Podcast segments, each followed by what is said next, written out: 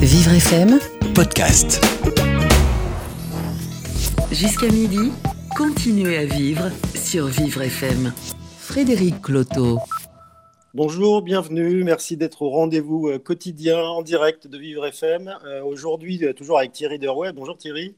Bonjour Frédéric. Alors, on a eu durant ces deux semaines de confinement beaucoup de questions de la part des personnes handicapées, de la part des aidants aussi, ceux qui les accompagnent, et puis beaucoup, beaucoup de, de réponses. Il y a des plateformes, il y a des numéros dits uniques. Euh, on va essayer de s'y retrouver un petit peu aujourd'hui sur les conseils handicap et confinement. Tout à fait Frédéric. C'est vrai que maintenant que plus d'un million de personnes dans le monde sont touchées, il est temps de refaire le point pour ce qui touche en tout cas les personnes les plus fragiles.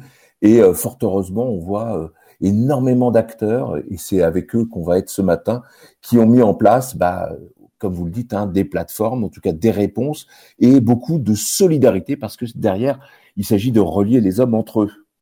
Alors, comment s'y retrouver dans toutes ces solutions pour euh, obtenir des, réponses à des cas euh, très particuliers et très, euh, très individuels? Nous aurons Sophie Cluzel, la secrétaire d'État en charge des personnes handicapées, avec nous au téléphone. Jérémy Borroy, le président du CNCPH, le Conseil national consultatif pour les personnes handicapées, qui met en place des choses. Sylvain Nivard, qui nous parlera de- des aveugles et des malvoyants. Euh, Corinne Huss, la vice-présidente de l'UNAPI, euh, on parlera avec elle des, des- des déficients visuels, mais à une très très grande échelle, puisque l'UNAPI, c'est 900 000 personnes euh, et près de 3 000 établissements. Définition intellectuelle. C'est ça, oui, exactement. Et puis, et puis on ira faire un tour directement dans un établissement avec Christophe Basile, qui est le, le directeur d'un établissement de la Fondation Léopold Bélan. Mais avant ça, nous avons rendez-vous avec Gladys. Bonjour Gladys. Bonjour Frédéric, bonjour à Alors tous. merci, merci d'être fidèle au rendez-vous pour, la- pour la revue de presse. Alors euh, là, les comparatifs avec la crise sanitaire commencent à fleurir ce matin et on nous parle même dans le Huffington Post de Tchernobyl. Pourquoi Tchernobyl nous aide à penser à la catastrophe sanitaire? C'est le titre de l'article. Des rues désertes où les gens meurent loin des regards de la population, dans des hôpitaux fermés au public. Une étrange torpeur apocalyptique fait écho à la catastrophe de Tchernobyl, nous dit-on. Mais alors pourquoi? Il semblerait qu'à Pripyat, dans les champs et les forêts aux alentours, non loin des réacteurs nucléaires, régnait le même silence comme après la catastrophe, la biodiversité proliférait, les radiations n'empêchaient rien, le confinement des hommes fait apparaître moins de pollution dans les villes. Les médecins et soignants qui sauvent des vies sont comme ceux qui ont bravé les flammes radioactives au, au détriment de leur vie à Tchernobyl. La pire catastrophe technologique de l'histoire n'a eu pour conséquence qu'un ralentissement du développement du nucléaire, pas d'infléchissement notoire de notre société et de sa propension à foncer tête baissée dans un mur, pourtant parfaitement visible et identifié. En sera-t-il autrement pour le coronavirus en conclut-on?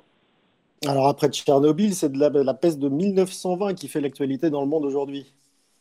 Oui, Le Monde qui consacre un article à la peste de mai de 1920 qui a frappé aux portes de Paris.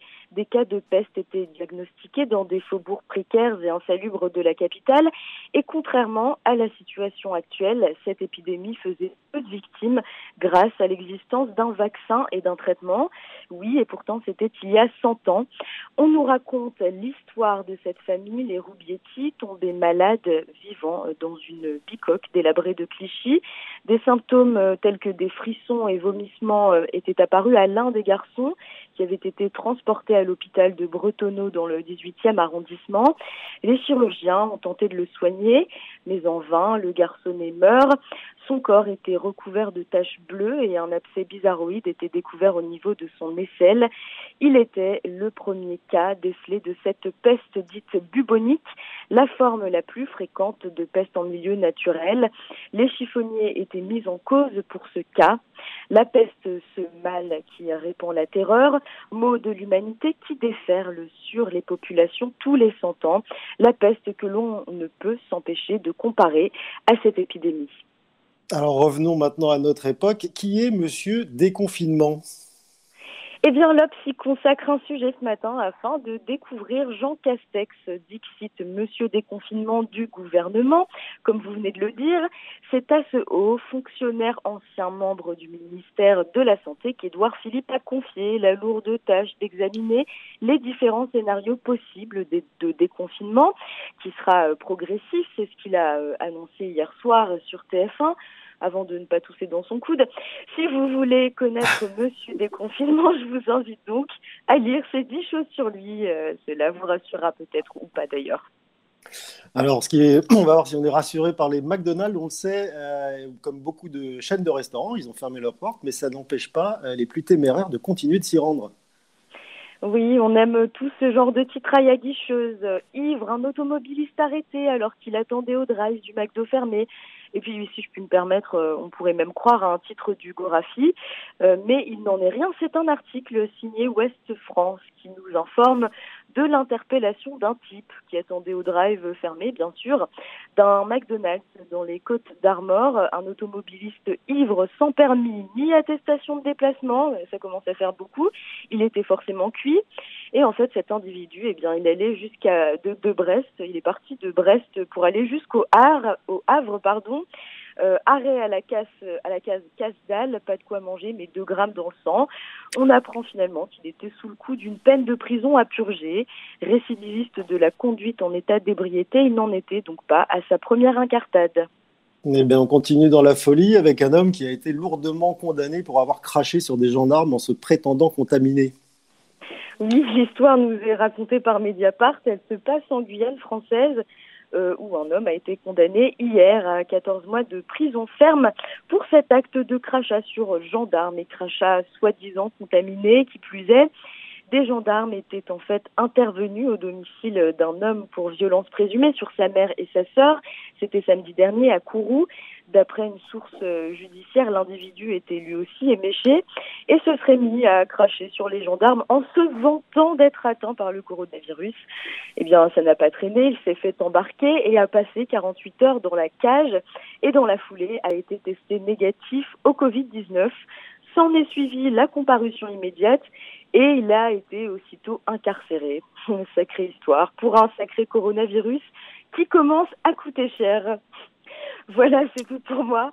On se retrouve euh, donc lundi. Bon lundi, lundi, Gladys en direct avec vous. Effectivement, il y en a qui ont quand même de drôles d'idées. Vous écoutez Continuez à vivre sur Vivre FM. Frédéric Cloteau. Conseil handicap et confinement, comment s'y retrouver? Les plateformes pullulent, les numéros dits uniques aussi. Nous avons Sophie Cluzel, euh, secrétaire d'État en charge des personnes handicapées avec nous en ligne. Bonjour Sophie Cluzel. Bonjour. Merci de, merci de venir faire un, point avec nous sur cette situation spécifique pour les, personnes handicapées. Euh, moi, j'avais une petite question, puisque hier, on a fait quand même une émission spéciale sur l'autisme à l'occasion de la journée mondiale de la sensibilisation à l'autisme. Est-ce qu'on euh, n'est pas passé un petit peu à côté de la sensibilisation réelle hier? Ah, je pense que c'était l'objet, c'était de pouvoir euh, parler de l'autisme, mais dans un contexte très particulier qui est la crise sanitaire, hein, donc de répondre bien sûr aux interrogations des familles et des personnes en situation de handicap, et bien sûr avec euh, avec des autismes. Euh, le président de la République s'est adressé directement à eux pour justement leur euh, signifier toute, euh, toute l'attention de la nation à ce public qui subit le confinement et qui a des et dont l'impact du confinement peut avoir des répercussions très importantes sur la vie de la famille ou sur les personnes directement elles-mêmes qui, qui parfois vivent toutes seules. Et donc aussi avec des annonces de pouvoir assouplir un peu les sorties parce que c'est parfois indispensable pour pouvoir tenir le coup dans la durée que le confinement dure encore 15 jours et, peut-être plus, on ne sait pas.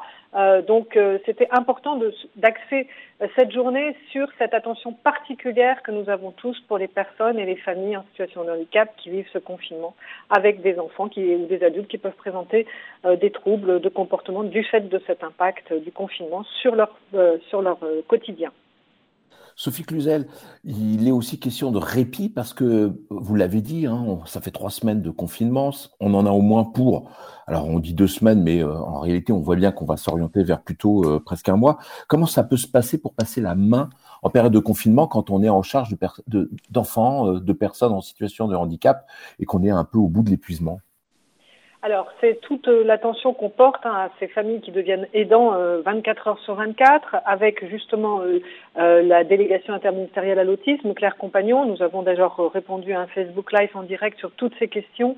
Important de ne pas rester seul, de rompre l'isolement quand on a des questions. Donc, en effet, Info Autisme Service a été renforcé. Et je rappelle le numéro 0800 71 40 40, où là, il y a un dispositif d'écoute vraiment spécifique pour les familles et les personnes qui sont confrontées à ces problèmes et puis un service dédié à l'accompagnement des adultes isolés. Ces adultes autistes qui ont besoin d'un soutien peuvent solliciter aussi une aide directement parce que le groupement national des CRA, le GNCRA, a mis en ligne soutien aux adultes autistes.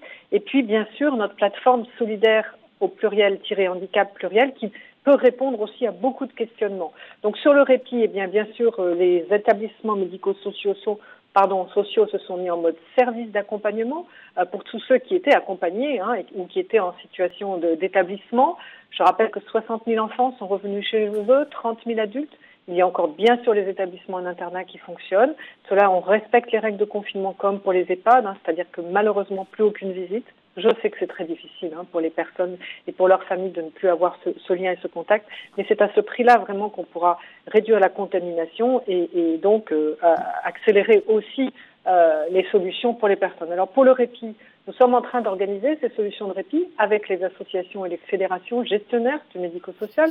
Je suis tout à l'heure à 14h en audioconférence encore avec elles, l'ensemble de plus de 50 associations et fédérations avec qui on travaille en étroite collaboration et coopération, et bien sûr les agences régionales de santé, la direction générale de la santé. Enfin, il y a une mobilisation globale de coopération pour trouver au plus près des territoires des solutions de répit quand vraiment euh, le, le, maintien à domicile n'est plus possible. Donc dans, dans les quelques jours, euh, nous allons pouvoir euh, élaborer une doctrine parce qu'il nous faut être très prudent, respecter les règles sanitaires et puis euh, pouvoir peut-être offrir de nouveau de l'internat pour certaines familles qui, qui justement ne peuvent plus rester chez elles avec, avec leurs jeunes ou leurs leur adultes ou leurs enfants en situation d'autisme ou de troubles psychiques ou, ou de troubles vraiment importants et sévères et graves qui ont un impact colossal hein, sur le quotidien de ces familles.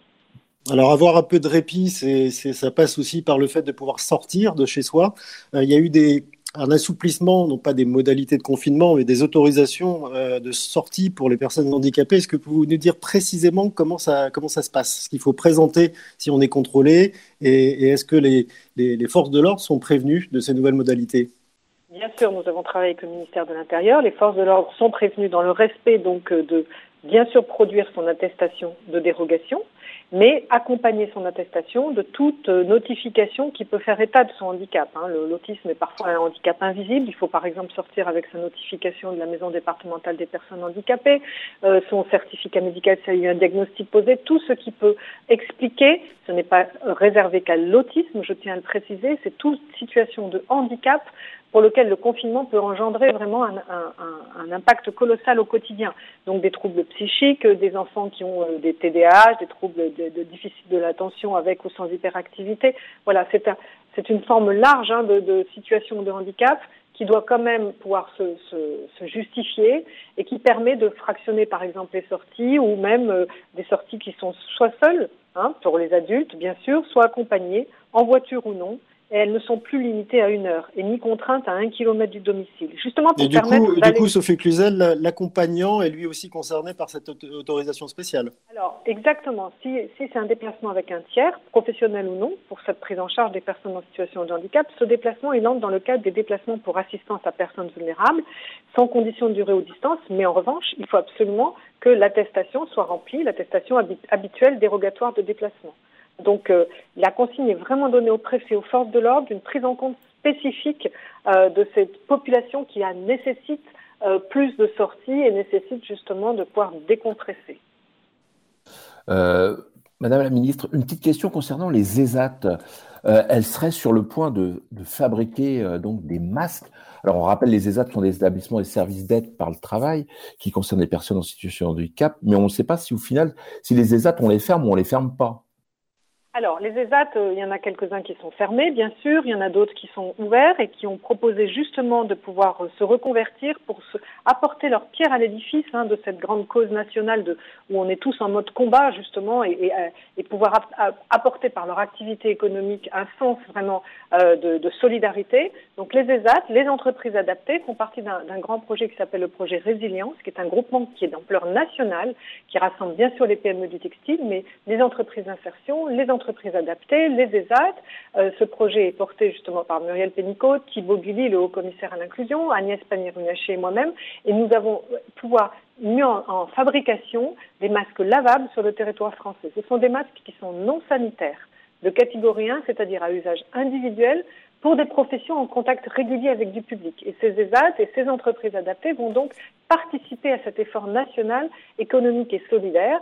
Euh, la, la, la, production est en train de monter doucement, 50 000 masques euh, certainement en fin de semaine, et puis une, opération plus importante, donc l'APS France Handicap, l'Union nationale des entreprises adaptées, Handicap euh, et, et l'ALEFPA, enfin beaucoup d'associations gestionnaires se sont mis ensemble pour justement produire ces masques et donc participer à cet effort solidaire et économique.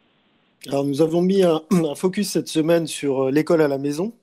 Euh, pour lequel on a vu qu'il y avait quelques soucis, notamment d'équipement ou de, ou de débit. Est-ce que vous avez fait, vous, un point particulier sur la situation des personnes handicapées qui parfois sont plus défavorisées, à la fois en termes de, de connexion Internet et, et, de, et, de, matériel, tout simplement? Alors, c'est moins le problème de, de connexion Internet que euh, les problèmes d'adaptation. Donc nous avons mis en ligne sur la page avec le ministre de l'Éducation nationale, sur la page web EduScol, un ensemble de ressources pédagogiques justement à destination des enseignants, des familles, pour justement toutes les adaptations sur les élèves à besoins éducatifs particuliers. Et je voudrais annoncer aussi l'ouverture à tout le monde, l'ouverture vraiment en accès libre de la plateforme de ressources des enseignants CAP École Inclusive et qui permettra non seulement aux familles, mais aussi à tous les professionnels du médico-social de pouvoir accéder à cette plateforme euh, qui est très simple d'accès où on trouve une multitude de ressources d'adaptation quel que soit le trouble de l'enfant, pour permettre justement en accès libre de pouvoir démultiplier l'accès aux, ressources pédagogiques. Et puis bien sûr, il y a le dispositif de classe virtuelle du CNED. Euh, L'autisme a aussi fait un service dédié euh, pour pouvoir les adaptations pour les enfants qui ont des troubles des fonctions d'apprentissage. Donc voilà, nous nous mettons vraiment en appui. Et puis je voudrais dire aussi que les élèves qui étaient euh, suivis donc à l'école ordinaire ou, ou en unité d'enseignement externalisé ou en classe Ulysse ont bien sûr accès à leur enseignant, à l'enseignant aussi, au référent de scolarisation s'il y a des difficultés d'adaptation. Voilà. Surtout, ne restons pas seuls et euh, euh, pouvons. Et il faut absolument que ces familles soient aidées parce que parfois c'est encore plus compliqué quand on a une fratrie à la maison de pouvoir faire les adaptations euh, pour l'enfant en situation de handicap. Donc une vraie continuité d'éducative. Et puis bien sûr, si encore il y a des questions qui ne trouvent pas réponse, vous allez tout simplement sur la plateforme solidaire-handicap et vous exprimez votre besoin. Et là, une multitude de réponses, mais on va peut-être pouvoir la, la, balayer ensemble, euh, pourront, être apportées aux familles et aux personnes. Madame la ministre, euh, en temps ordinaire, les cas de refus de soins auprès des personnes en situation de handicap sont assez légions. Euh, Est-ce qu'on ne doit pas euh, redoubler de vigilance en ce moment, justement, pour que ça ne se produise pas? Bien sûr, c'est l'objet de toute notre attention, le soin des personnes en situation de handicap. Nous y travaillons pour cette continuité d'accès aux soins. Euh, nous travaillons avec, euh, avec euh, notamment toujours Philippe de Normandie, hein, qui, avait été missionné par moi-même et, par le, Premier ministre sur l'accès aux soins des personnes en situation de handicap. Cette mise en relation avec justement la, continuité d'accès aux soins est très importante. Donc là aussi, si vous avez des problématiques de, rupture ou de vous ne pouvez pas avoir vos, à vos soignants classiques, ne restez pas seul, faites-le savoir sur la plateforme pour qu'on puisse vous donner les réponses de proximité. La, la problématique, c'est au niveau national, nous avons des bonnes réponses, mais moi, ce qui m'importe, c'est d'avoir les réponses au plus près euh, des besoins des personnes, c'est-à-dire localement, de proximité. C'est pour ça que cette plateforme, elle est bâtie aussi pour recenser les initiatives, et je tiens à saluer le travail du Conseil national consultatif des personnes handicapées, le travail de l'Association nationale des créailles, qui justement labellise, vérifie que les offres de proximité sont euh, respectent justement euh, les, bonnes, mesures et respectent la qualité nécessaire et suffisante pour répondre aux personnes en situation de handicap et à leurs besoins.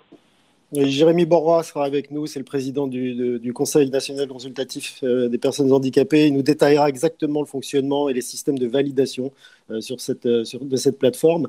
une alerte a été lancée euh, en, début de semaine dernière, fin de semaine dernière, pardon, euh, au sujet des, ITEP et des IME, qui sont des, établissements qui accueillent des, enfants en difficulté euh, psychique et, avec des troubles de comportement. Ces établissements, pour certains, étaient, étaient, fermés. Ça posé pas mal, de, pas mal de soucis. Nous avons avec nous François Delacour, le président d'AIR. Bonjour François. Bonjour, bonjour Madame Cluzel et Monsieur Borrois. Merci. Monsieur Borrois n'est pas encore avec nous là, mais euh, il le sera après. Euh, merci d'être avec nous ce matin pour faire un point sur, euh, sur, les, sur les bonnes pratiques, parce qu'il a été dit que des enfants étaient laissés pour compte avec la, fermeture de certains établissements. Vous, vous en gérez 400, je crois. Comment ça s'est passé chez vous? Alors nous, on ne les gère pas directement. Hein. On est un mouvement d'idées et on est une association qui, qui essayons de, de, proposer et de soutenir nos adhérents. chez nous, la doctrine est simple, hein. c'est de dire que les ITEP sont ouverts. Pour nous, les ITEP sont, ouverts. Ils mettent en place des, modalités, des fonctionnements différents et ils viennent s'adapter aux contraintes du confinement.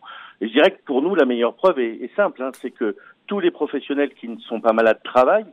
D'ailleurs, ce que je dis souvent, c'est que la meilleure preuve, c'est que le secteur médico-social ne peut pas déclencher de chômage partiel. Donc ça, je crois que c'est un message fort pour nous, qui nous intéresse et qui nous permettent de mettre tout le monde au travail pour euh, trouver, euh, je dirais, les meilleures solutions, aider les enfants euh, et les parents à, supporter cette situation de confinement à des enfants qui ne supportent pas la contrainte. Donc, Alors concrètement, comment vous avez donc tout le monde sur le pont Concrètement, comment vous faites pour garder ce, contact et, continuer d'aider? Alors, à l'heure actuelle, l'ensemble de nos adhérents, grosso modo, essayent de proposer une palette de réponses. La première, c'est la permanence téléphonique c'est de savoir euh, qu'à tout moment, un parent peut contacter l'établissement euh, pour lui faire part éventuellement euh, de complexité. Ça, ça a été la première réponse instantanée. La deuxième, sur laquelle on tous attelés, c'était de travailler, je dirais, avec deux moyens, tous les moyens modernes de télécommunication, le téléphone, la visioconférence, mais aussi les visites à, domicile, de façon à maintenir un lien de proximité. Et puis surtout pour nous, il y a un enjeu qui est très très fort, je dirais, c'est c'est de prévenir l'émergence de situations complexes. Donc euh, il, va falloir travailler euh, avec les parents en essayant d'aider en essayant d'aider les enfants à, à, préserver leurs acquis. Et on ça, à l'heure actuelle, les unités d'enseignement qu'on a dans les ITEP permettent d'assurer une partie de la continuité pédagogique. Donc ça, c'est le niveau 2 d'assistance que vous proposez. Et le troisième niveau, c'est quoi?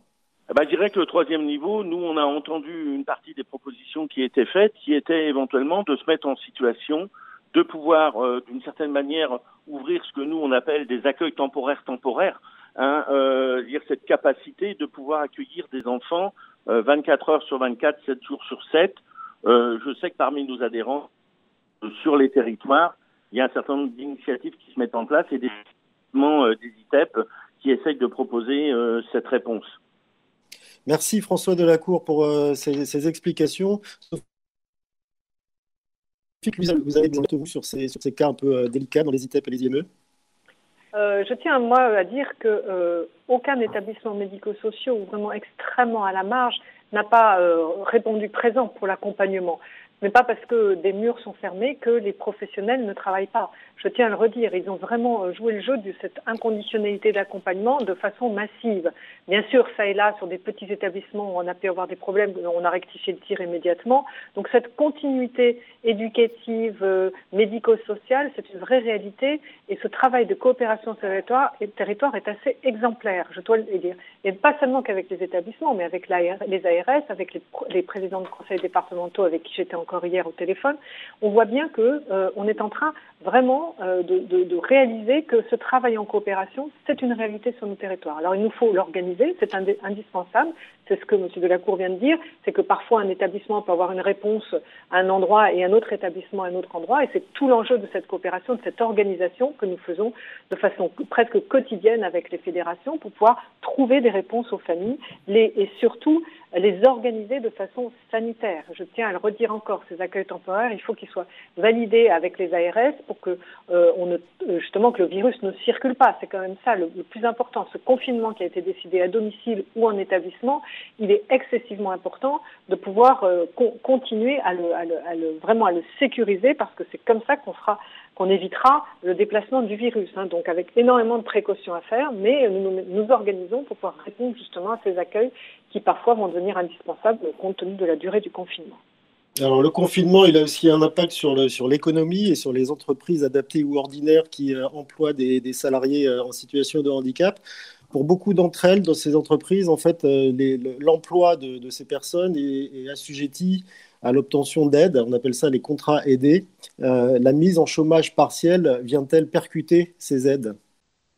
Non, je voudrais vraiment redire que le gouvernement s'est mis en appui complet des, entreprises, des associations, pour leur permettre de ne pas avoir une répercussion économique ou la plus faible possible. Il est évident que certaines entreprises ont un énormément de perte de chiffre d'affaires, mais nous sommes là en appui. Donc, euh, tout, s'applique dans le droit commun, c'est-à-dire tous les, mécanismes qui peuvent permettre, euh, d'abord pour les, salariés eux-mêmes, d'avoir plusieurs euh, possibilités. Soit ils sont en arrêt de travail parce que justement ils bénéficient de l'indemnisation journalière parce qu'ils doivent garder leurs enfants. Et je rappelle que pour les enfants handicapés, il n'y a pas, pour les personnes en situation de handicap, il n'y a pas de limite d'âge pour cette dérogation. Hein. C'est quel que soit l'âge de la personne accompagnée. Ils peuvent être mis bien sûr en chômage partiel, mais ils peuvent, ils peuvent aussi euh, tout simplement euh, ne pas pouvoir travailler parce que eux-mêmes sont malades. Et donc là, encore une fois, pas de jour de carence. Et pour l'appui aux entreprises, eh bien, c'est exactement comme euh, tous les dispositifs qui sont mis euh, en route pour que les entreprises passent ce mauvais cap, passent cette difficulté majeure. Euh, donc, tous les dispositifs sont maintenus ou sont en, en, en appui pour les, pour les entreprises elles-mêmes.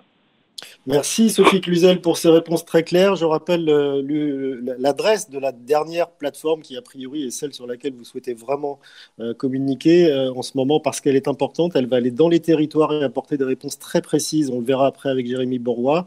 C'est déjà, pardon. bon, j'ai perdu l'URL, je suis désolé.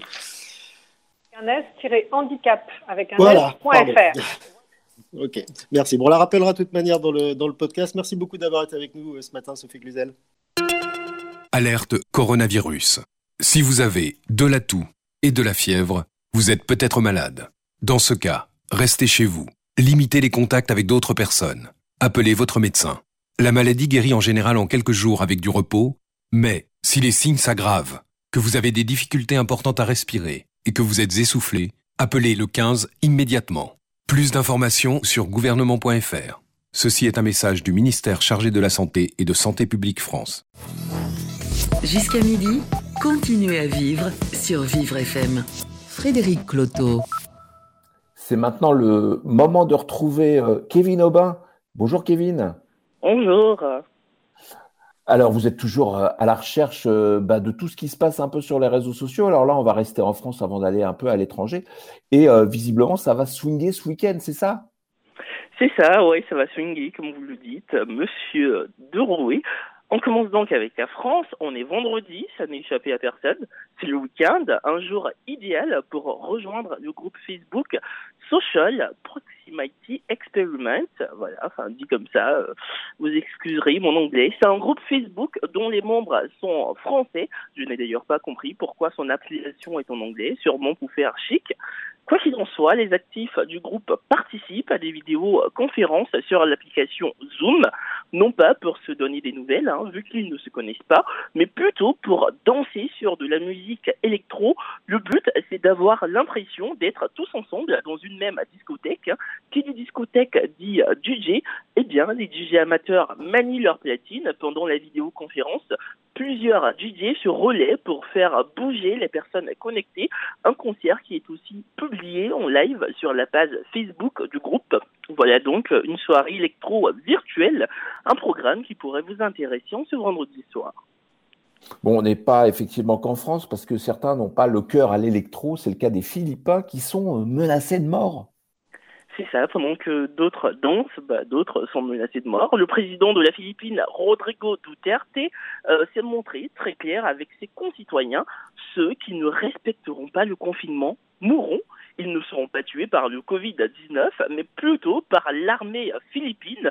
C'est la solution hein, qu'a trouvé Rodrigo Duterte pour inciter sa population à respecter le confinement.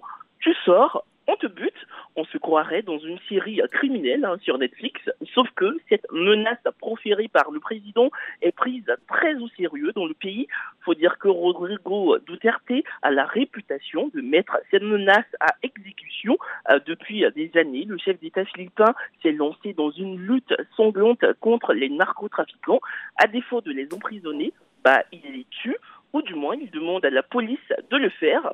Aujourd'hui, en Philippines, plus de 50 millions euh, de personnes sont confinées du fait du Covid-19. Le pays dénombre plus de 3000 contaminations et 96 décès. Du fait donc de son confinement, euh, la majorité des Philippins ont perdu leur boulot et vivent dans une pauvreté extrême. Les habitants euh, confinés réclament de quoi manger, ce qui est logique, mais le gouvernement reste sourd à ces appels. Les ONG des droits de l'homme ont bien sûr condamné les agissements et les menaces proférées par le président philippin. Décidément, c'est devenu une mode. À Londres, un homme a agressé un policier en lui faisant croire qu'il était porteur lui aussi du Covid-19. Totalement. Ma collègue Gladys Schex a évoqué hein, le même scénario en Guyane et en France métropolitaine. Une histoire assez similaire a également eu lieu à Londres. Un homme âgé de 55 ans soupçonné d'infraction de véhicule. Euh, par contre, le mien, enfin le mien, l'homme dont moi je vous parle, n'était pas en état d'ébriété, contrairement à celui euh, qu'a évoqué Gladys. Le mien était totalement sobre. L'homme était donc euh, en train de voilà d'essayer de voler des voitures et un policier l'a accosté. L'homme décide donc d'intimider le policier en face de lui en lui toussant et lui crachant sur le visage. Après lui avoir répété Je suis porteur du Covid-19, ne t'approche pas, sinon je te contamine direct. Bon, bien sûr, hein, le policier ne s'est pas défilé, il s'est quand même approché et bah, ce qui devait arriver arriva. Il a reçu de la salive en pleine face. Le bandit a tout de suite été menotté. Sa comparution s'est faite le même jour, une comparution immédiate. Il a écopé de six mois de prison ferme pour agression sur un membre des forces de l'ordre. Voilà qui est mal, qui finit bien. Eh ben, merci Kevin Aubin et on espère que quand on vous retrouvera lundi que la planète sera un petit peu moins folle qu'en ce moment. Vous écoutez Continuez à vivre sur Vivre FM. Frédéric Cloto. Conseil, handicap, confinement, quand on a une question, à qui s'adresser, où aller, euh, c'est un peu pas compliqué parce que toutes les solutions existent en ce moment, mais euh, lesquelles sont les bonnes euh, Avec nous, Jérémy Borroy, le président du Conseil national consultatif des personnes handicapées, pour parler notamment de la nouvelle plateforme solidaire-handicap.fr.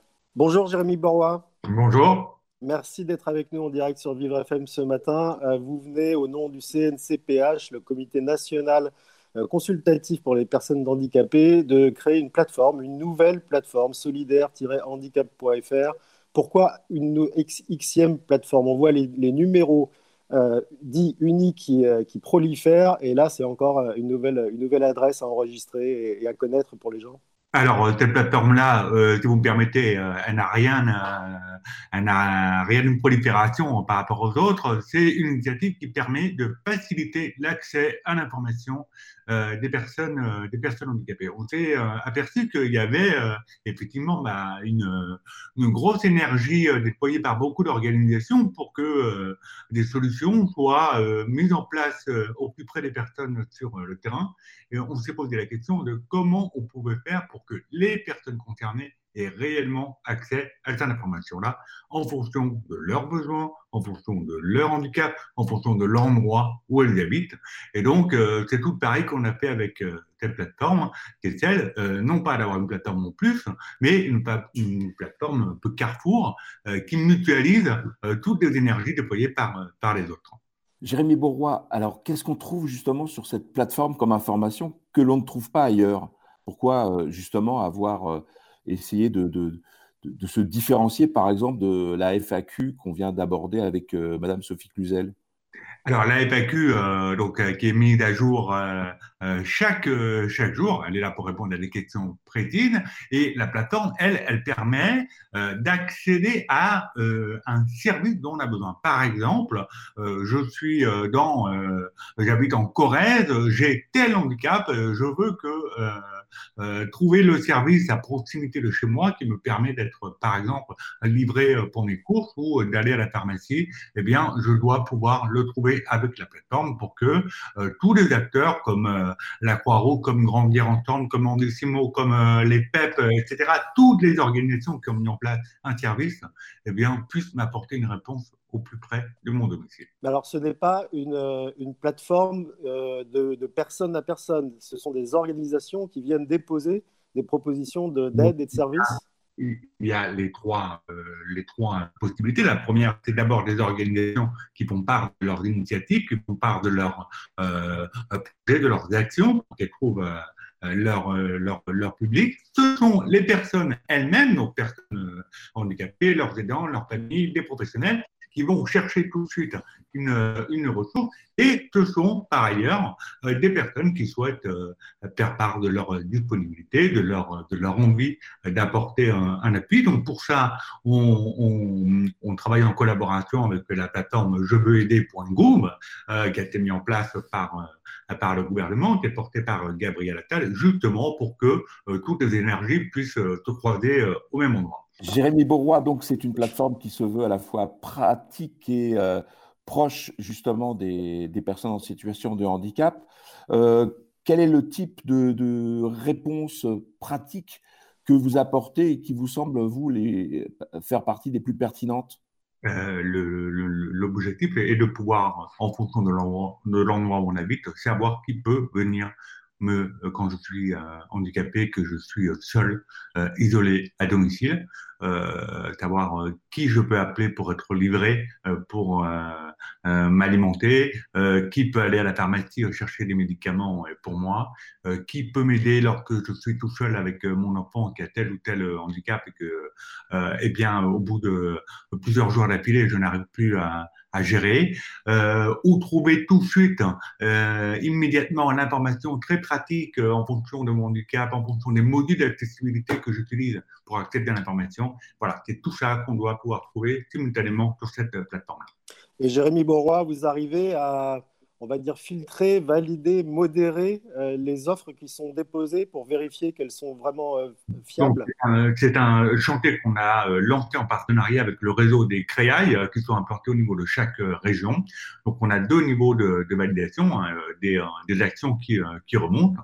Une validation nationale lorsque l'action a un périmètre national. Et donc là, on a toute une procédure interne au CNTPH en partenariat avec les créailles pour une double validation des actions qui sont euh, mises en ligne. Et au niveau régional, c'est la même chose. C'est le réseau régional des, euh, et un référent régional du CNTPH, double validation également euh, qui valide. Donc, on a euh, plusieurs types de publications. Les, euh, les services qui sont disponibles dans lorsqu'on recherche tous une action, un service très concret.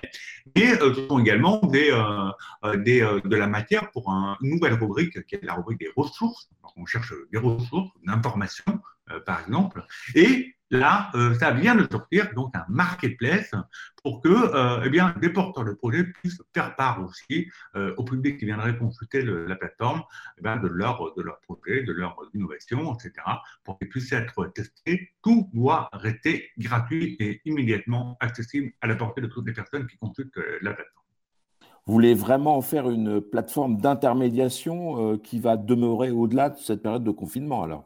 Alors euh, là, pour le moment, on met en place euh, ce service-là pour répondre à l'urgence absolue, qui est celle euh, d'accompagner les personnes handicapées et leurs familles, euh, les aidant euh, dans cette période de, de, de, confinement, et puis aussi dans la gestion de la crise, de l'épidémie, lorsqu'elles sont directement concernées. Mais c'est vrai là, nous sommes certainement en train d'inventer une nouvelle forme de, de collaboration entre euh, les acteurs. Euh, c'est tout le, le, propre de chaque, de chaque crise, qui est celle d'inventer des nouvelles formes de solidarité. Et il me semble que là, nous touchons un modèle de collaboration qui sera certainement toujours utile au-delà de l'épidémie. Donc, c'est tout neuf et c'est très complet, visiblement. Euh, vous avez déjà des, indications de chiffres à donner sur la fréquentation et le nombre d'offres qui sont euh, déposées? C'est les premiers chiffres, alors que la localisation n'était pas encore euh, active sur le site. C'était quand même quelques dizaines de milliers de, consultations. Donc, il y a eu effectivement un intérêt immédiat euh, pour les réponses qui peuvent être apportées via la, plateforme, qui nous ont conforté dans notre démarche. Et c'est vraiment à partir d'aujourd'hui euh, que l'on pourra trouver une réponse en fonction euh, de l'endroit où on habite. Et je pense que c'est à partir de maintenant qu'on pourra, on pourra mesurer l'impact de cette plateforme. Jérémy Borroy, président du CNCPH, merci d'avoir été avec nous ce matin sur Vivre FM pour parler donc de la nouvelle plateforme solidaire-handicap.fr.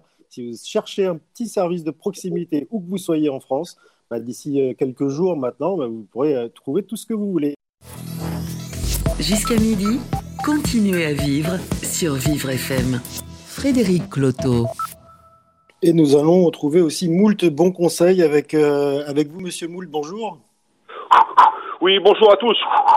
149, 150, ça y est, j'ai fini mes pompes. Oui, bonjour à tous, aujourd'hui c'est vendredi, ce sera conseil sportif pour tous et pour tous. Et j'ai bien dit, pour un maximum de personnes. Allez, on lâche rien. Gauche, droite, on étend le dos et on étend ses bras. Non, sérieusement, parce qu'on le voit bien, les deux trois joggers qui nous énervent quand on va chercher le pain. Alors aujourd'hui, c'est sport pour tous. Et Thierry, le jardinage, c'est pas vraiment du sport. Hein. Le groupe associatif Ciel Bleu, Ciel avec un S, redonne l'envie de bouger et j'ai vraiment envie de redonner cette envie de bouger à un maximum de personnes ce vendredi. Plus sérieusement, le site ciel bleu, ciel avec un S bleu attaché.org. Sur ce site, vous allez pouvoir retrouver des vidéos et des fiches d'exercice gratuites accessibles à un plus grand nombre. Et j'ai bien dit pour un plus grand nombre, c'est-à-dire pour les personnes confinées, isolées et fragilisées. Donc vous avez des vidéos pour les enfants. Au lieu d'utiliser des, des poids, on utilise des papiers toilettes. Vous avez des, exercices pour les personnes qui font du télétravail, du télétravail, mais vous avez aussi des vidéos d'exercices pour les personnes qui sont en EHPAD. Et j'ai vu des commentaires, euh, je vous le reconseille vivement, il paraît que c'est très euh, très ludique et tout le monde s'amuse et c'est des exercices très doux pour les personnes qui sont en EHPAD. Vous avez aussi des vidéos pour les vrais sportifs comme moi, Bon ben voilà, retrouvez toutes ces, euh, toutes ces informations chaque jour à 14h et aussi vous avez une petite vidéo avec un Facebook Live à 14h sur leur page Facebook, groupe associatif Ciel Bleu, pour une séance d'activité physique un petit peu décalée. Toutes les informations sont évidemment à retrouver sur la page Facebook de Vivre FM. C'était Monsieur Moult en direct du Casados, il est 11h44 et vous êtes sur Vivre FM. Merci Monsieur Moult. Ben, on ira voir Thierry et moi s'il y a quelque chose pour les animateurs radio euh, à distance confinés chez eux. Euh, pour essayer de rester actif tout ce beau week-end qui s'annonce. Vous écoutez Continuez à vivre sur Vivre FM. Frédéric Cloteau. Conseil handicap, confinement, comment s'y retrouver dans toutes les plateformes, les numéros, les informations. Quand on cherche quelque chose de précis, nous sommes avec Sylvain Nivard, le secrétaire général de l'association Valentin Ah oui, euh, qui, euh, qui nous parle aujourd'hui du cas précis des aveugles et des malvoyants. Bonjour Sylvain. Bonjour euh, Frédéric. Merci beaucoup d'être avec nous en direct à l'antenne. Euh, est-ce que selon vous, euh, les, attestations et les différents services sont aujourd'hui totalement accessibles aux personnes qui sont malvoyantes ou non-voyantes?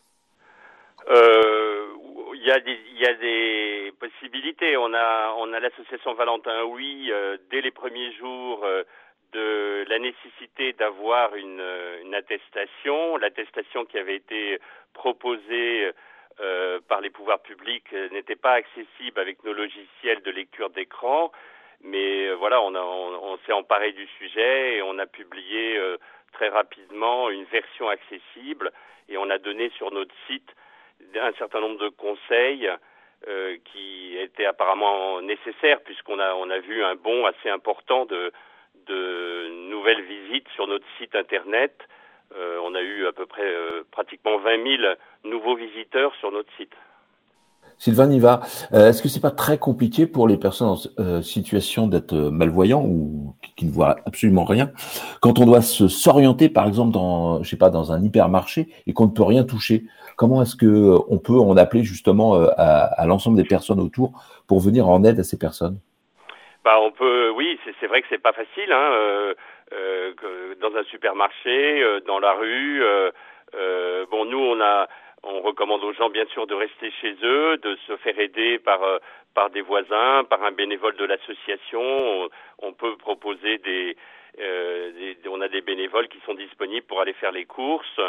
On a l'avantage à l'association Valentin Oui d'avoir un, un, réseau euh, géographique assez, très important. On a 120 euh, antennes partout en France. Donc on peut proposer des bénévoles et, d'ailleurs nos bénéficiaires ne se privent pas de le demander. Alors est-ce que vous allez, vous comme beaucoup d'autres, être présent avec ces offres de, de services, on va appeler ça comme ça, sur la plateforme solidaire-handicap.fr euh, c'est quelque chose, euh, oui, bien sûr, auquel on va participer.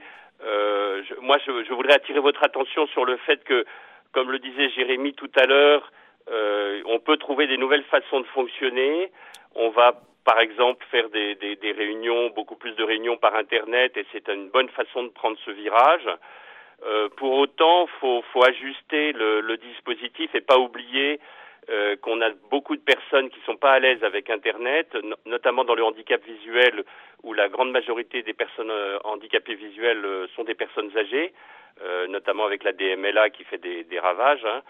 Et, et, du coup, il faut à la fois pousser les solutions de nouvelles technologies, parce que c'est vrai que ça, ça, peut apporter beaucoup de bénéfices et c'est une opportunité, mais aussi euh, se préoccuper de toutes ces, toutes ces personnes qui sont loin des technologies et, et donc avoir un contact euh, qui reste euh, humain, qui reste par téléphone.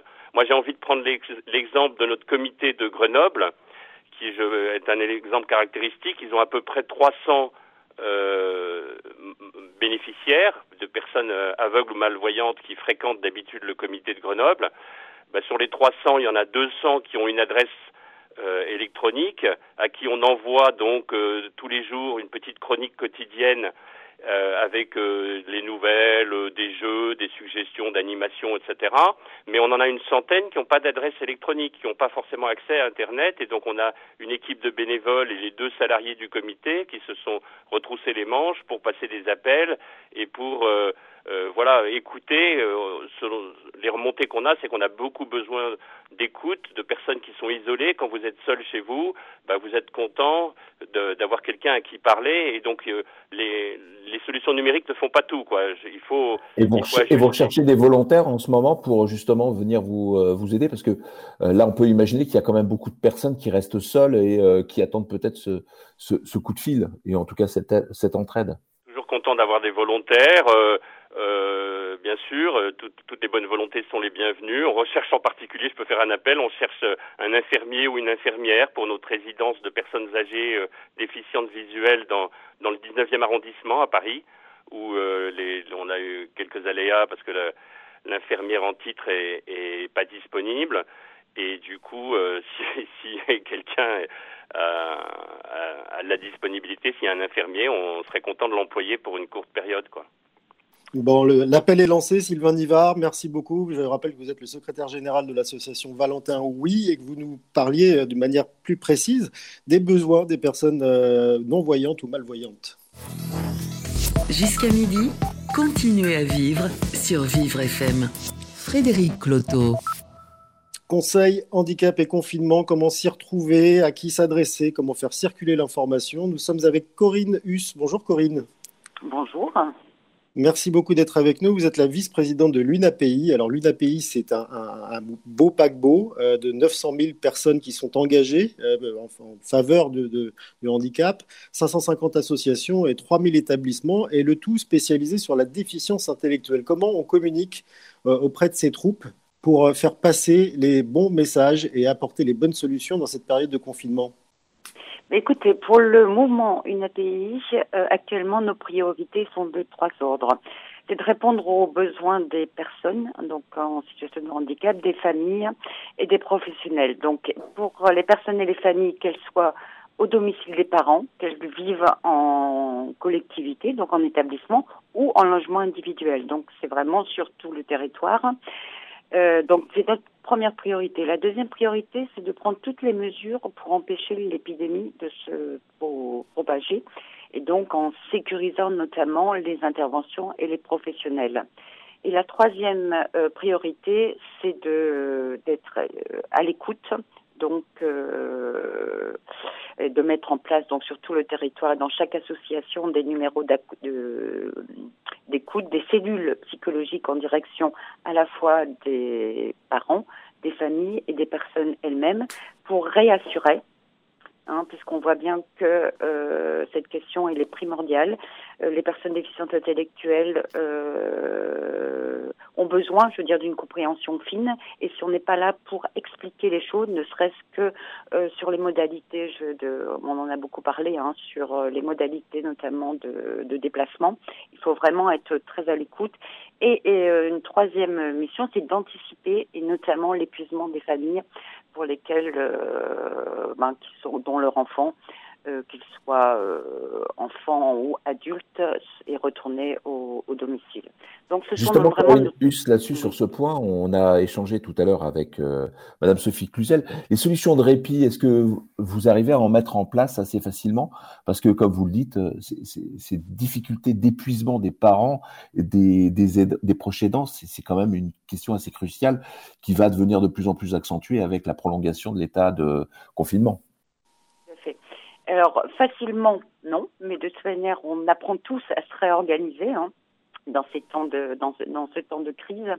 Euh, concrètement, donc, ce sont sur les établissements euh, qui sont donc euh, ouverts.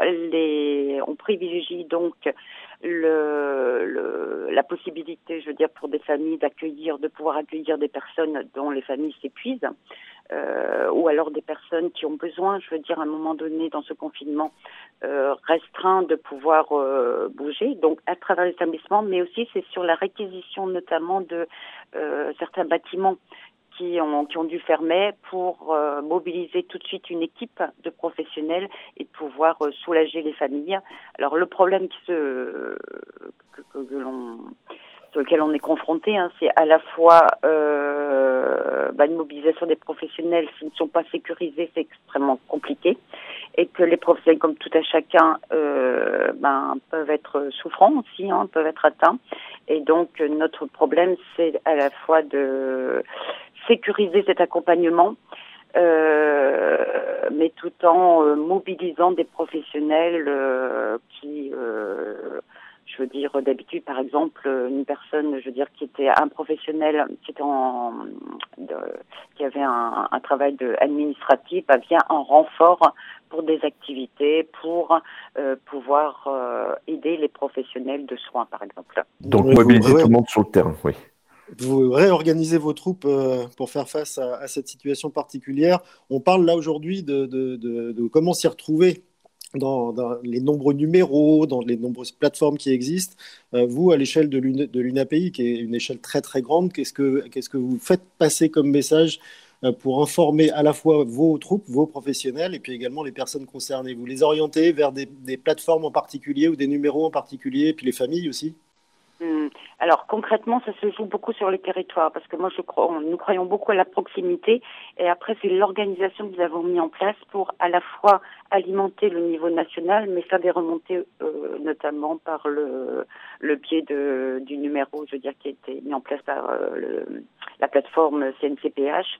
Donc chaque association euh, a un numéro d'appel ou euh, à disposition, je dirais, qui est connu, donc il faut de la communication auprès des, euh, des familles et des personnes. Ensuite, nous sommes organisés au niveau régional, donc il y a une remontée donc euh, des bénévoles, hein, souvent au niveau régional, aidés de professionnels. Euh, journellement, on téléphone aux associations pour qu'on ait des remontées à la fois de ce qui se passe, mais aussi euh, des problèmes qu'elles peuvent rencontrer. Et tout ça est traité au niveau national, qui eux euh, l'équipe euh, de professionnels au niveau et de bénévoles au niveau national euh, fait le lien donc avec tous les numéros euh, d'appel. Donc en termes de communication, euh, donc par les réseaux sociaux, par les plateformes, on a mobilisé donc on a mis en place une plateforme collaborative interne à notre à notre réseau, mais aussi ouvert à l'extérieur. Et tout ça concorde à ce qu'il y ait une visibilité et que euh, on aille au plus près je veux dire, de, qu'on communique au plus près, qu'on informe au plus près les familles là où elles se trouvent. Voilà, donc on sait, on sait systématiquement où trouver la bonne information au sein de l'UNAPI. Merci Corinne Hus d'avoir été avec nous. Vous êtes la vice-présidente de l'organisation. Et puis bon courage pour continuer de, de, travailler dans cette période de confinement. Le territoire, nous allons y aller directement avec Christophe Basile. Bonjour Christophe. Bonjour, bonjour à tous. Merci. Merci d'être avec nous euh, quelques minutes en direct à l'antenne de Vivre FM. Vous êtes, vous, un directeur d'établissement euh, de la Fondation Léopold Bellan. Vous vous occupez d'enfants, euh, pour, pour simplifier, je vais dire sourds, c'est ça? Déficience auditive et troubles spécifiques du langage, 0-20 ans, absolument. D'accord. Alors, qu'est-ce qui se passe d'important chez vous en ce moment? Est-ce qu'il y a des, problèmes spécifiques? On l'a vu avec les, aveugles et les malvoyants. Est-ce qu'il y a des problèmes spécifiques à la, entre guillemets, à la gestion de cette crise avec cette, cette population? Alors écoutez, je dirais que pour faire euh, simple, hein, euh, il se trouve que nos équipes qui sont euh, parfaitement mobilisées et solidaires et, complètement investies, ben, je dirais que un petit peu comme d'habitude, c'est-à-dire qu'elles s'adaptent, c'est l'essence même de notre travail et elles continuent de le faire, certes dans un contexte parfaitement exceptionnel et dans des, je dirais, des amplitudes qui étaient inconnues jusqu'à présent, mais c'est vrai que ça nous a amené à repenser, à nous réinventer dans nos modalités d'intervention. Donc là, par exemple, on fonctionne beaucoup, beaucoup euh, à distance. On use euh, l'ensemble des moyens de communication qui sont à notre disposition pour euh, proposer une continuité de l'accompagnement au plus proche des besoins des enfants et des jeunes qu'on accompagne. donc assurer cette continuité tout en respectant au mieux les besoins aussi des familles. C'est-à-dire que ce qu'on observe là, et c'est un petit peu ce que disaient des prédécesseurs, c'est que on a effectivement des ressources numériques, Sauf que on s'aperçoit que nous, notre quotidien, c'est quand même beaucoup d'outils, beaucoup de méthodes, d'approches qui sont individualisées. J'insiste sur le fait qu'on travaille beaucoup en sur-mesure et, euh, et, ça implique donc une connaissance euh, et une relation particulière entre euh, les professionnels, les enfants et les familles. Donc là, on continue cet accompagnement, encore une fois hein, à distance, mais en respectant aussi là où en est les, là où en sont les familles. Il s'agit de les accompagner, il s'agit de continuer d'être partenaires, mais il ne s'agit pas non plus de les surcharger, hein, si je puis dire, encore une fois, pour y aller à, à grands traits. Christophe Basile, est-ce que vous avez des difficultés avec notamment des parents qui ne seraient pas équipés pour leurs enfants ou euh, notamment euh, juste avec des problèmes de communication, comme vous le dites, parce que euh, on a des zones blanches, on a des difficultés aujourd'hui à communiquer et puis vous êtes quand même sur une population extrêmement sensible là-dessus? Tout à fait. Eh bien, c'est des difficultés que les équipes euh, rencontrent. Donc, euh, une nouvelle fois, elles s'adaptent. On essaye de passer. Alors, quand on ne peut pas euh, développer de, des séances en visio ou des, échanges de contenu par mail, ben, on essaye d'en passer par le téléphone quand c'est possible. Là, on est en train de réfléchir à des transmissions de contenu en format papier. Donc, oui, oui, c'est une réalité. On n'est pas tous. enfin, ça a été dit avant, hein, mais on n'est pas tous dans la même situation en termes de matériel, euh, de qualité de matériel ou simplement de disposition de matériel, et sans même parler du débit, euh, avec des, grosses fluctuations, et notamment en ces périodes où les bandes passantes sont saturées. Alors aujourd'hui, vous, euh, Christophe Basile, vous êtes directeur d'établissement. Où est-ce que vous vous informez pour éventuellement avoir des solutions qui ont peut-être été mises en place par d'autres établissements? Alors, on communique beaucoup euh, au sein de la Fondation Vélan euh, entre directeurs euh, avec des établissements à peu près similaires. donc ça, c'est une c'est une des premières afférences, je peux le dire. le, nous, on continue de travailler aussi en réseau avec les établissements du territoire.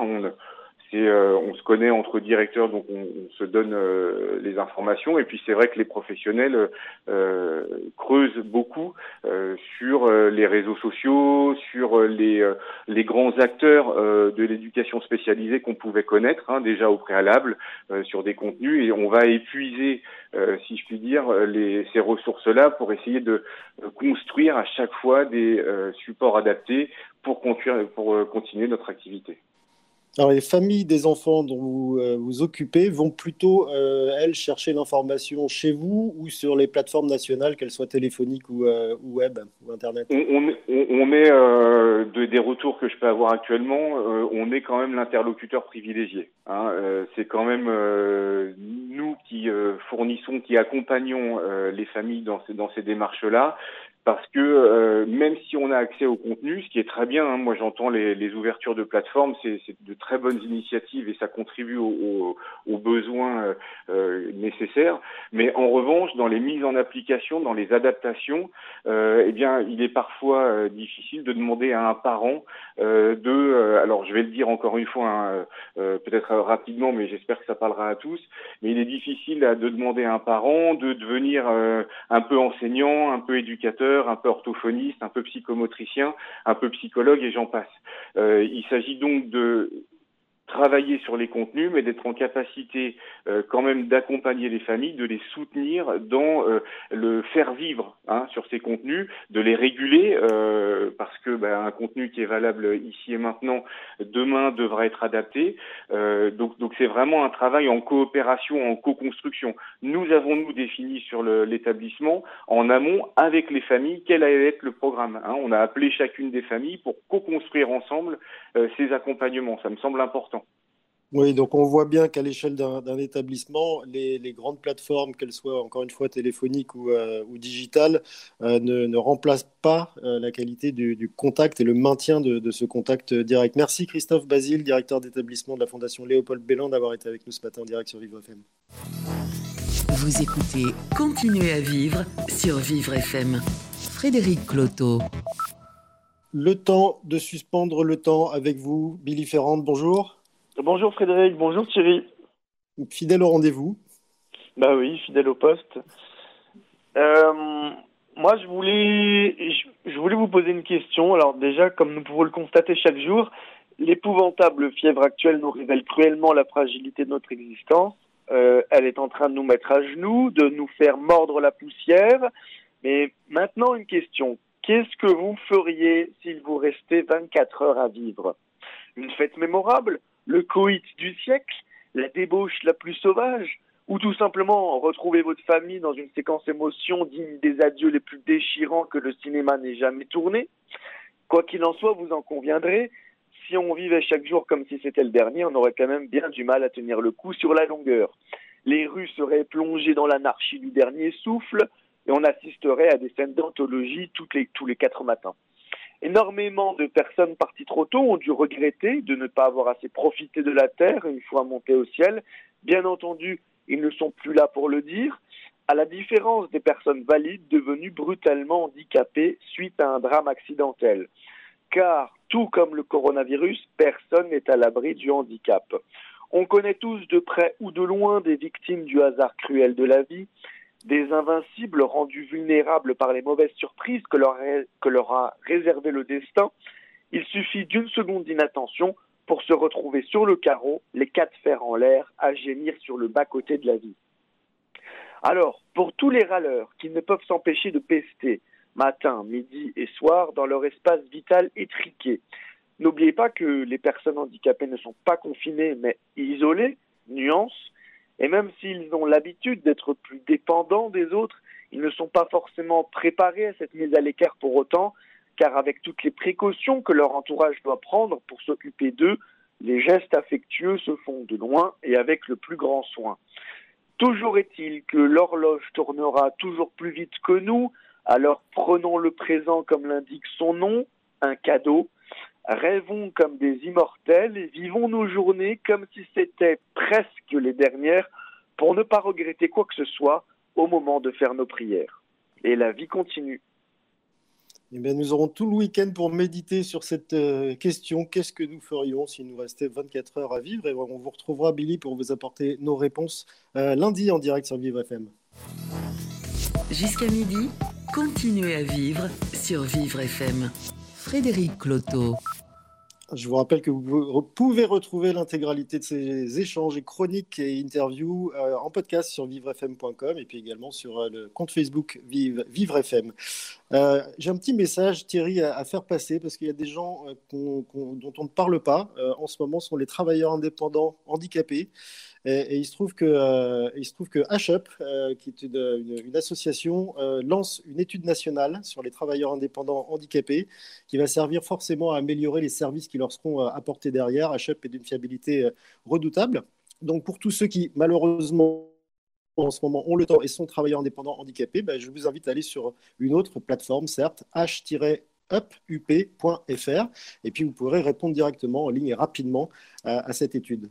Voilà, Thierry, on va se retrouver lundi, nous, avec, euh, avec un petit tour du monde, c'est ça? Tout à fait, oui, bah, on va essayer de, quitter le virtuel pour revenir dans le réel et donc on ira effectivement euh, à la rencontre de tous ces Français qui sont un petit peu... Euh, non pas perdus, hein, mais éparpillés sur notre petite planète. Hein. Je rappelle qu'il y a 181 euh, pays et régions, parce que les deux se confondent souvent, euh, qui sont aujourd'hui touchés par le coronavirus. Et on va essayer de savoir bah, comment ils le vivent au quotidien et puis surtout comment chacun des pays où ils vivent bah, essaye d'appréhender euh, bah, la, difficulté. Parce qu'on le sait, c'est n'est pas qu'une histoire de stratégie, c'est une question aussi de, de ressources d'un pays et puis parfois aussi d'un contexte politique qui, qui comme on l'a rappelé ce matin, était souvent compliqué. Voilà, des témoignages euh, en direct à, retrouver lundi à 11h avec nous en, sur Vivre FM. D'ici là, passez un très bon week-end. Il va, faire beau, donc profitez-en quand même. Ouvrez les yeux et puis réécoutez, si vous le pouvez, euh, l'interview de, Philippe Pozzo di Borgo que nous avons euh, eu la chance d'avoir cette semaine et qui nous disait surtout de nous rappeler qu'à la fin, à la sortie de ce confinement, quand on allait retrouver toute notre activité, notre, notre brouhaha, eh ben, d'essayer de garder un petit peu de la sagesse que nous avons été obligés d'avoir pendant cette période. Voilà, bon week-end à vous et à lundi en direct sur Vivre FM. Vivre FM, podcast.